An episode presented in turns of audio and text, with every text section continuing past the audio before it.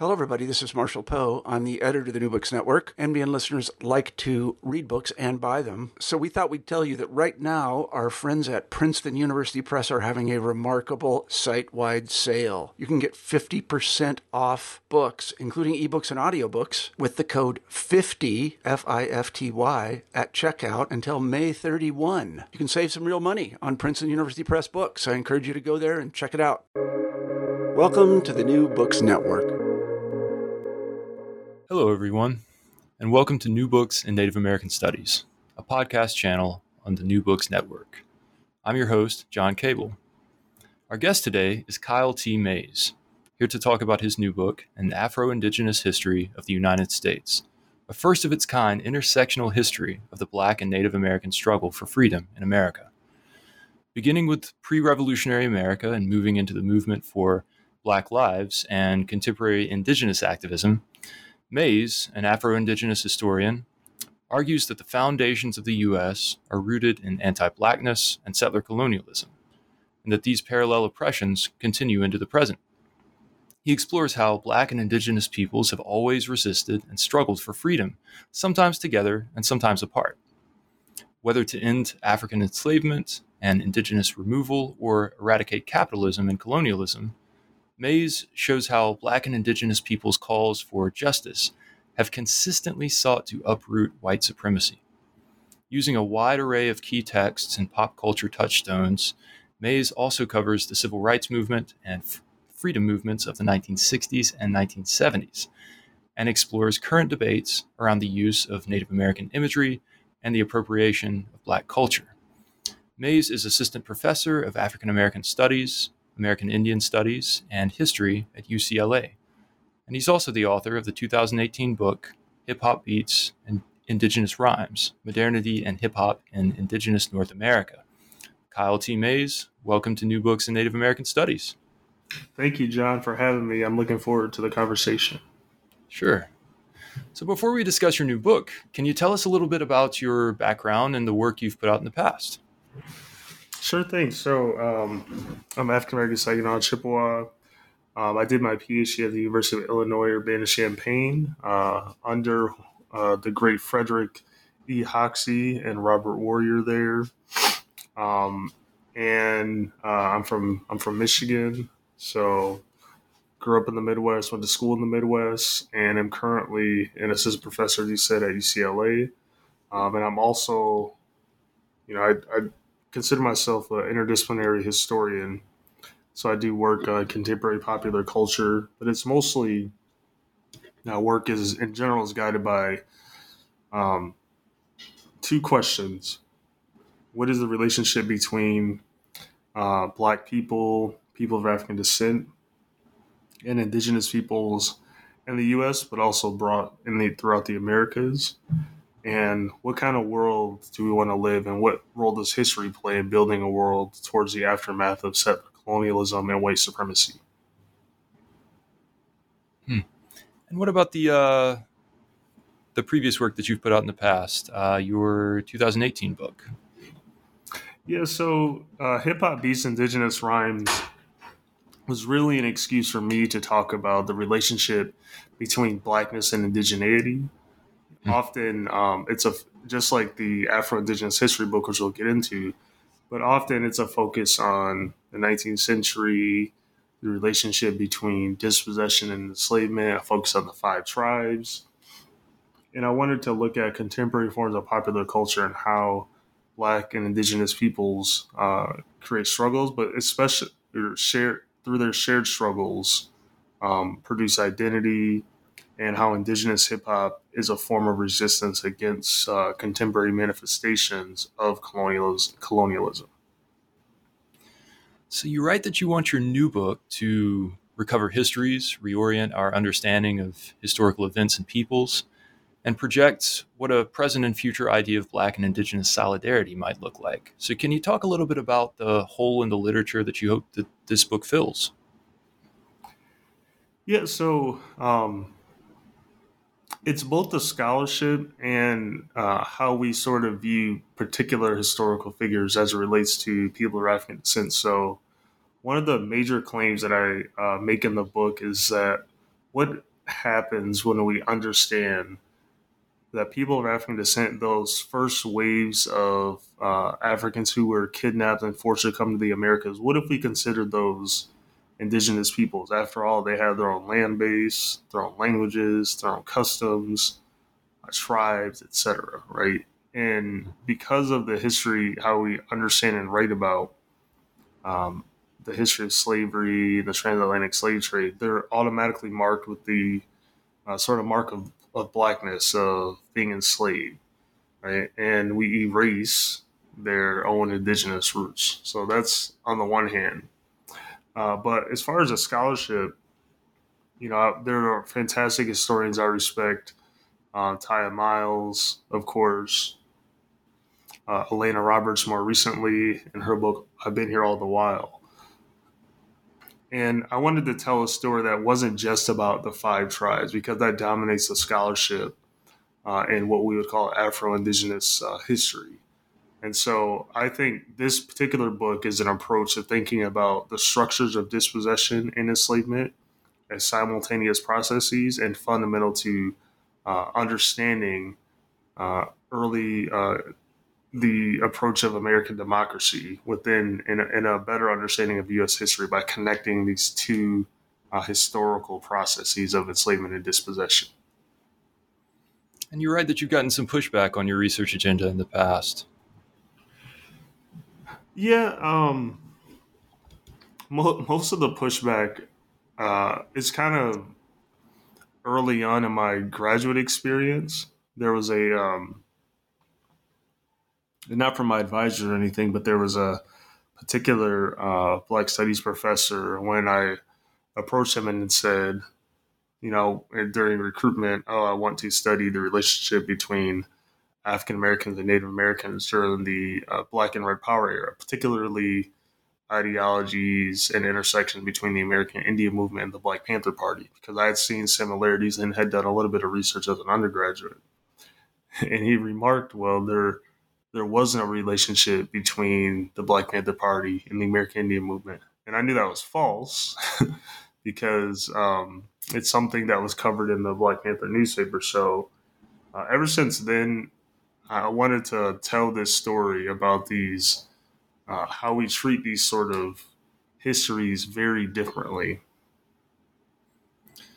You also write about having first encountered some of the sort of foundational texts of American history and politics and how those texts first sat with you. So, how do those key texts and their authors help us better flesh out the connections between Black and Indigenous Americans and between Black and Indigenous histories?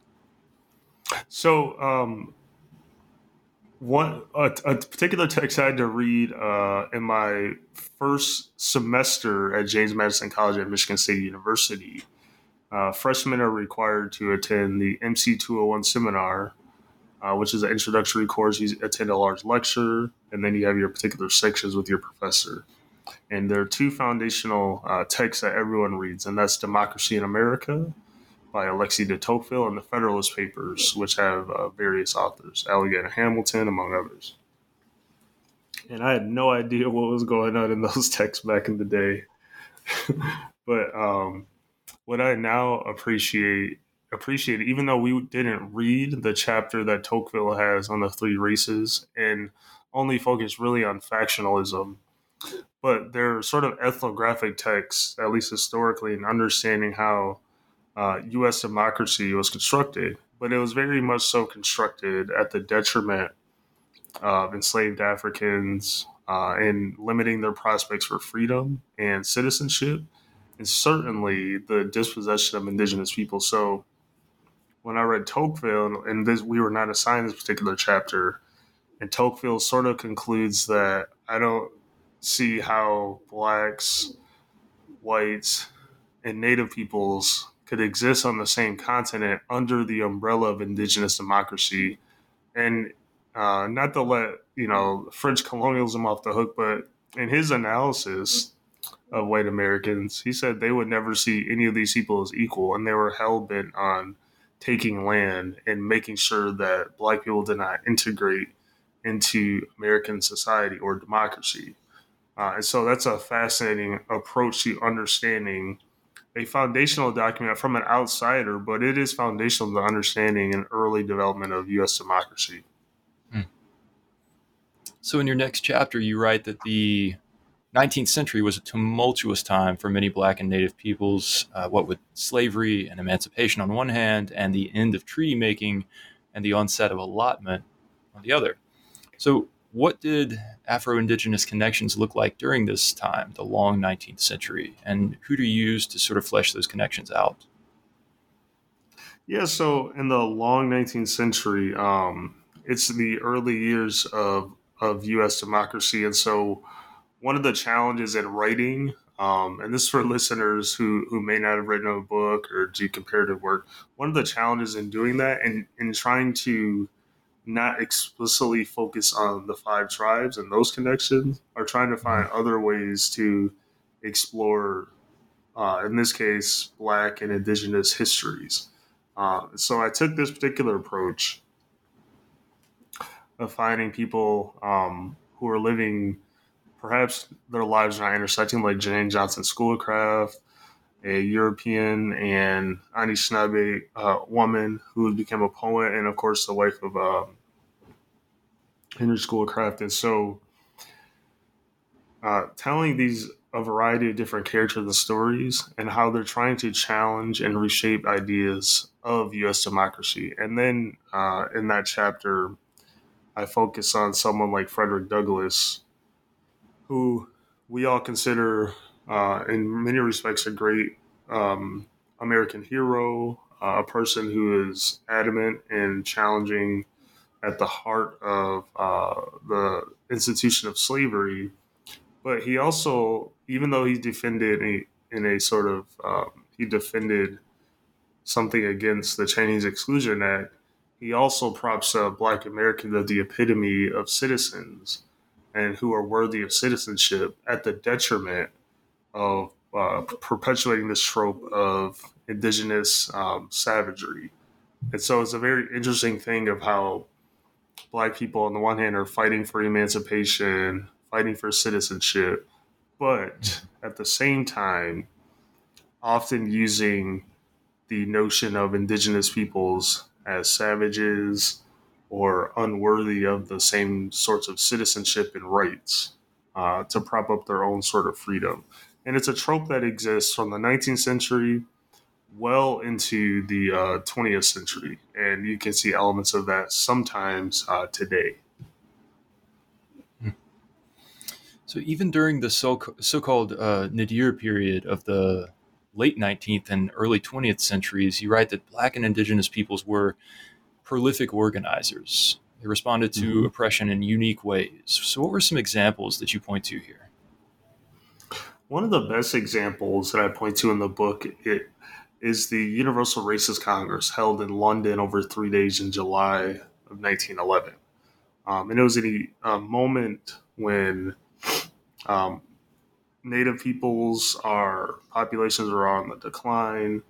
Uh, further, further um, onto forced onto reservation, and sort of this rhetoric and discourse of uh, indigenous peoples being in the past or disappearing at this and during a moment of there's an increase in Jim Crow racism and uh, all sorts of violence and white terrorism committed against black people, including lynching.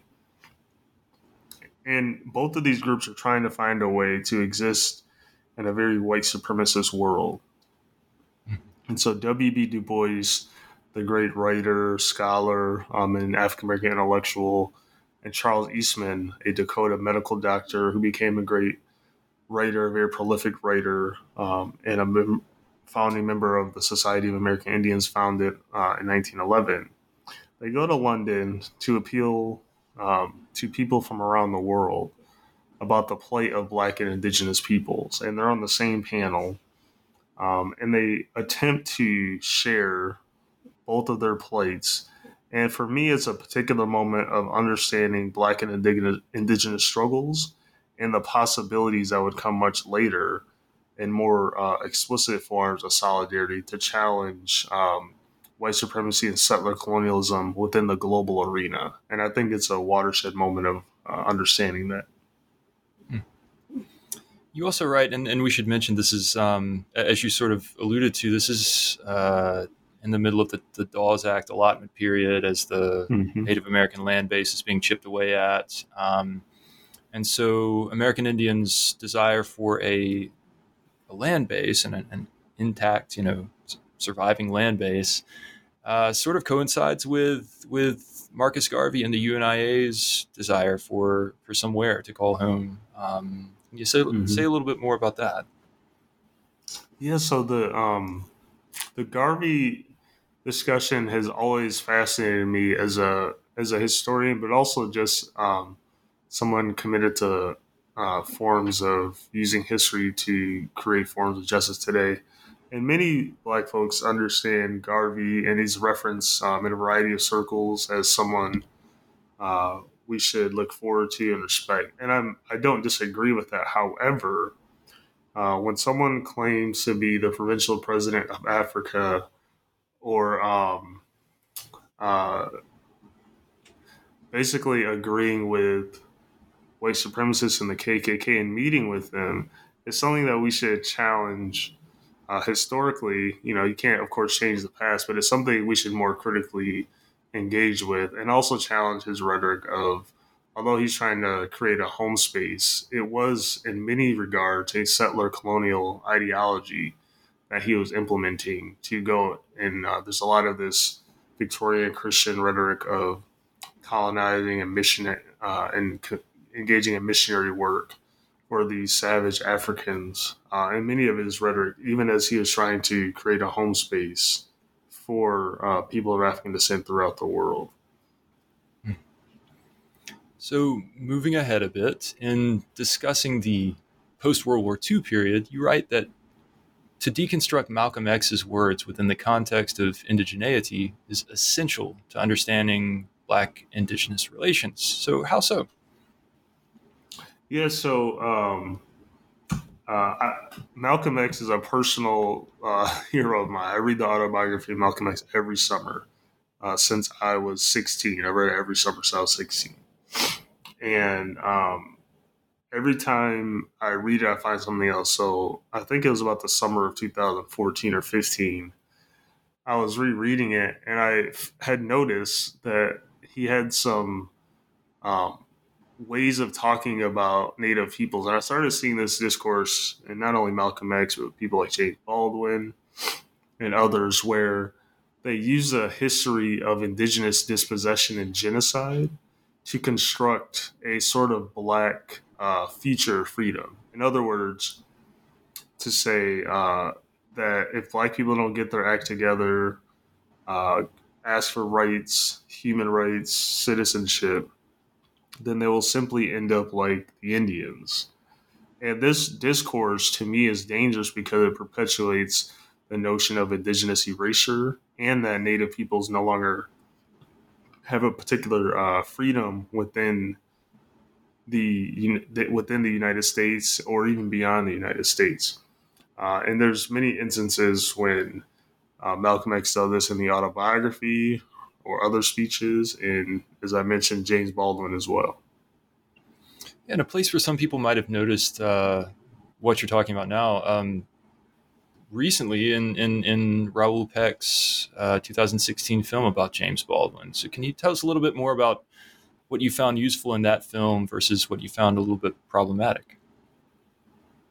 Yeah, so um, and I will say in Exterminate All the Brutes, uh, Raoul Peck he does a great job. He uh, worked with his, historian Roxanne Dunbar Ortiz and and sort of rectified some of that within um, uh, in Indigenous people's history in the United States and his documentary Exterminate All the Brutes that just aired uh, last year. So he rectified that, but in this particular one, he um, he has all these images of old war films of uh, sort of the cowboy Indian genre where native peoples are engaging in uh, some sort of sav- savagery, and John Wayne is coming as a epitome of Western expansion and the American dream. This sort of white male is coming to then kill off the Indians. Um, and he uses these images, which as a filmmaker is fascinating that he chose because it perpetuates this notion of indigenous genocide while coupling it with the words of Baldwin when he's saying that if black people do not uh, organize and get their act together, they will end up just like the Indians.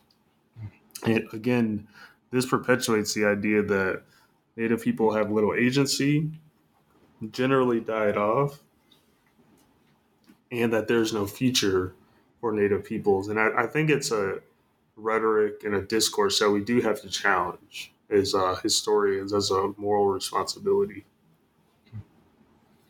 So, by the late 1960s and the 1970s, certainly tangible connections had emerged between advocates of Black Power and advocates of Red Power. This That's part right. was particularly interesting to me. Um, what were some of those connections, those tangible connections, and, and why did they emerge when they did, do you think? Well, I think there had been earlier attempts to um, make certain sorts of connections. Uh, as I mentioned, the one in London, but they weren't always aligned around the same particular goals. See, because um, even someone, uh, Vine Deloria Jr., the great Rock intellectual, um, said that black people are fighting for civil rights and native peoples are fighting for treaty rights or simply to be left alone. Right. And what black and red power activists, like the founders of the American Indian movement, including Clyde Bellecourt, um, and folks like Stokely Carmichael, who changed his name to Kwame Ture. What they understood was the U.S. was a white supremacist state, a settler colonial state, and how do we collaborate in order to create change for all of us, right? Um, and so Deloria says in the Trail of, uh, Trail of Broken Treaties that Native peoples were not looking to share land with any minorities, even as they utilized their rights. Uh, but that wasn't true for many of the Red Power advocates.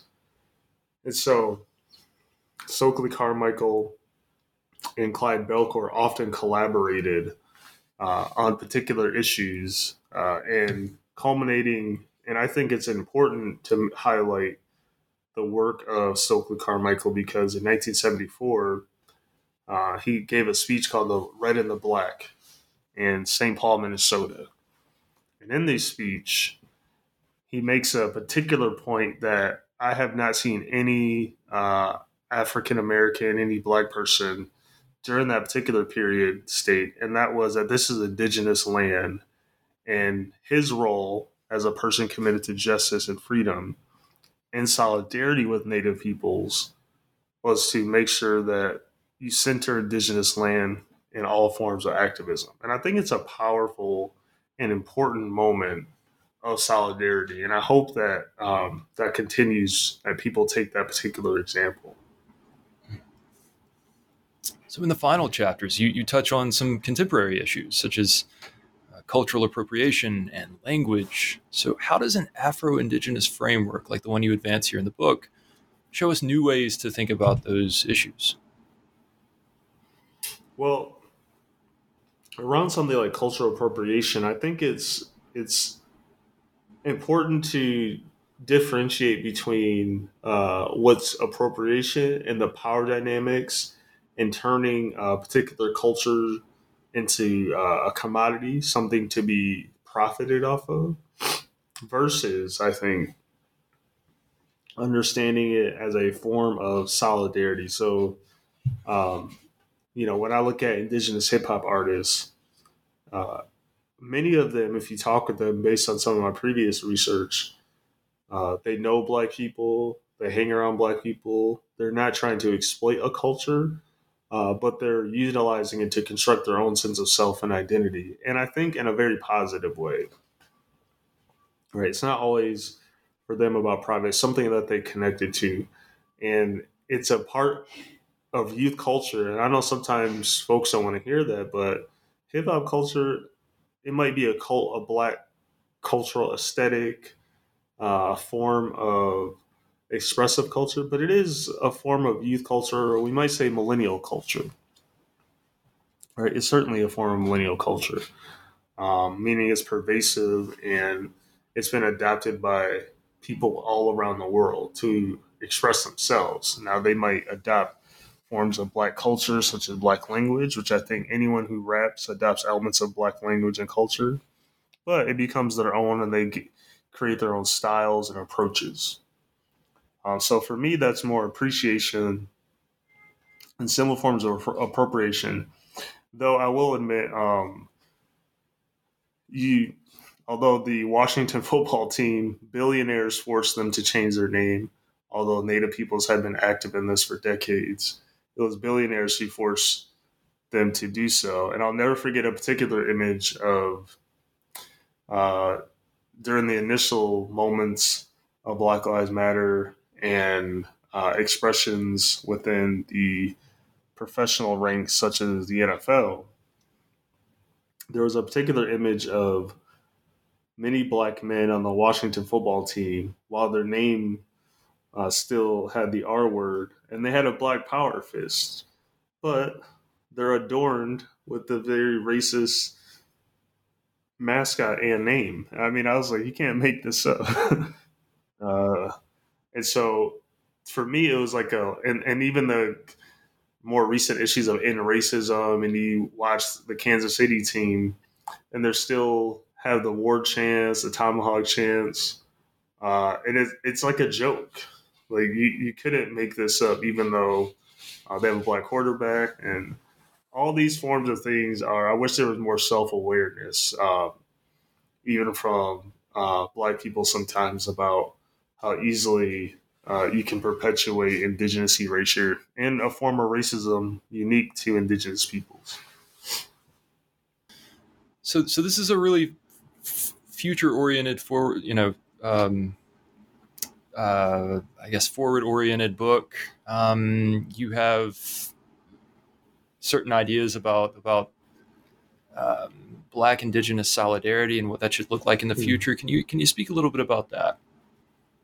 Yeah, I, you know, it was I had a whole nother ending to the book um, uh, before I put that in there. And so the initial ending was going to be just about my personal experiences and a variety of contexts about being Afro Indigenous person.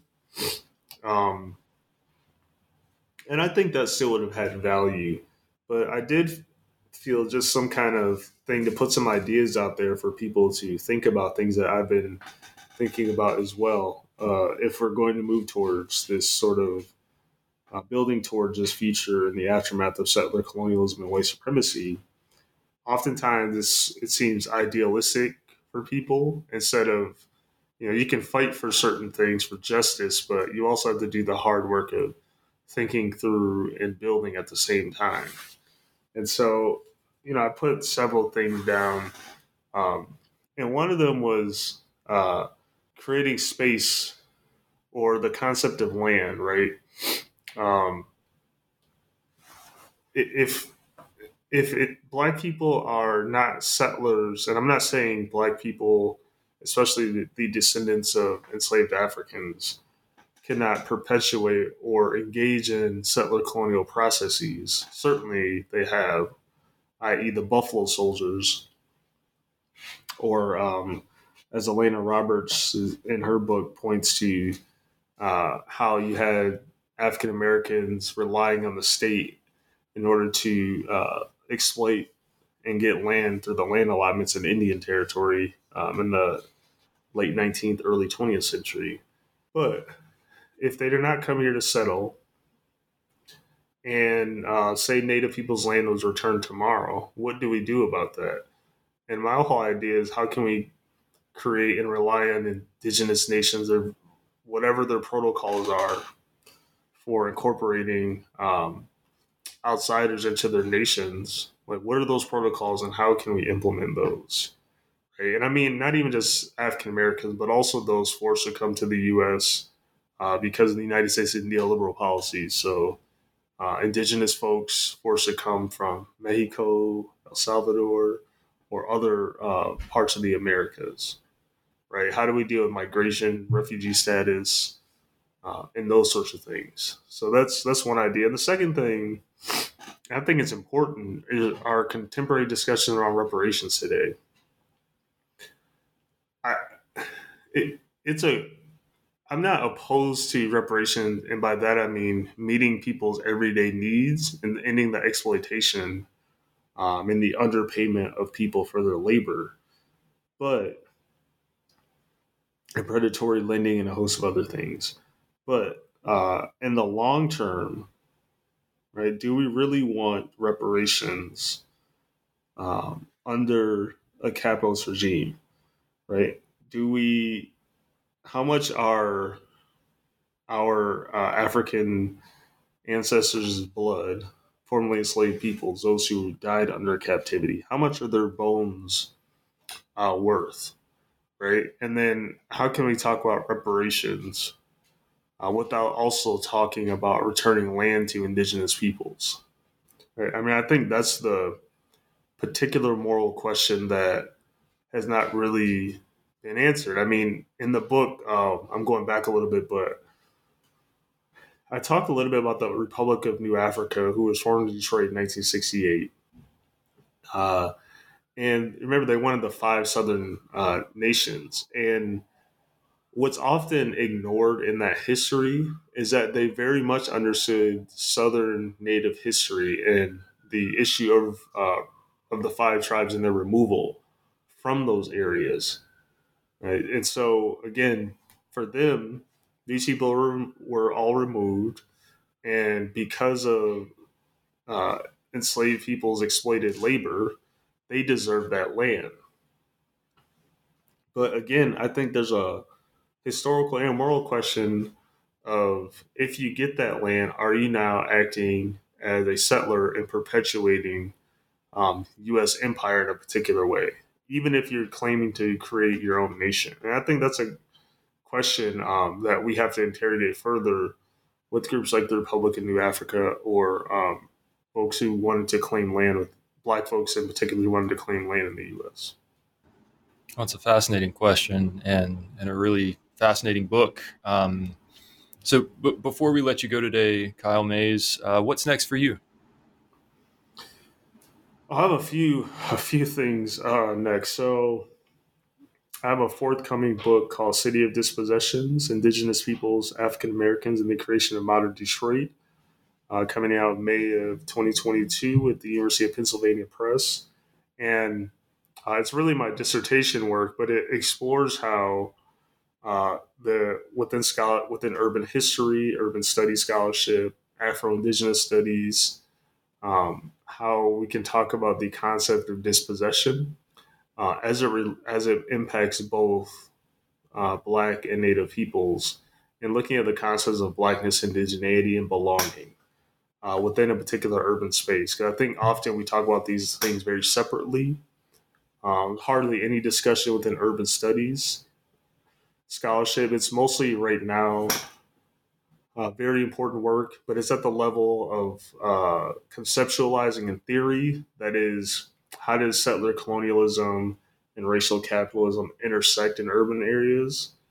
But uh, there's been hardly any work uh, that especially focuses on history, exploring uh, these concepts uh, through the lens of dispossession in a particular context. And Detroit's a fascinating place to study those things, right? So there's a lot of discussions of uh, dispossession today, um, especially and even from the 20th century onward.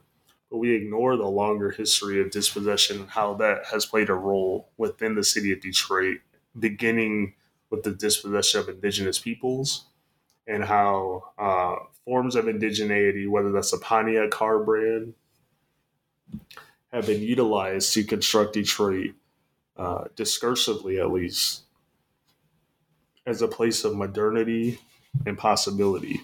And the rhetoric used today to discuss of Detroit as a place of possibility, uh, even most recently, uh, I think while Detroit's population has declined according to the 2020 census, and I think the black population declined by nearly 16%, the white population has increased from 2010 to 2020 by nearly 10%. Uh, so you, and they use this rhetoric of Detroit 2.0, Detroit possibility. It's very reminiscent of this frontier discourse. So I use a Detroit as a case study to talk about, um, at least historically and a little bit into the present, um, about how dispossession impacts Black and Native peoples, um, and how white people can easily perpetuate those notions as well. Well, that sounds fascinating. I, I hope you'll come back on the program and discuss it when it's uh, when it's out. Yeah, yeah. Let me um, know. Yeah. Well, thanks so much for being on the program today, Dr. Mays. Uh, it's been a pleasure. All right. Appreciate you, John. Thank you. Thank you so much.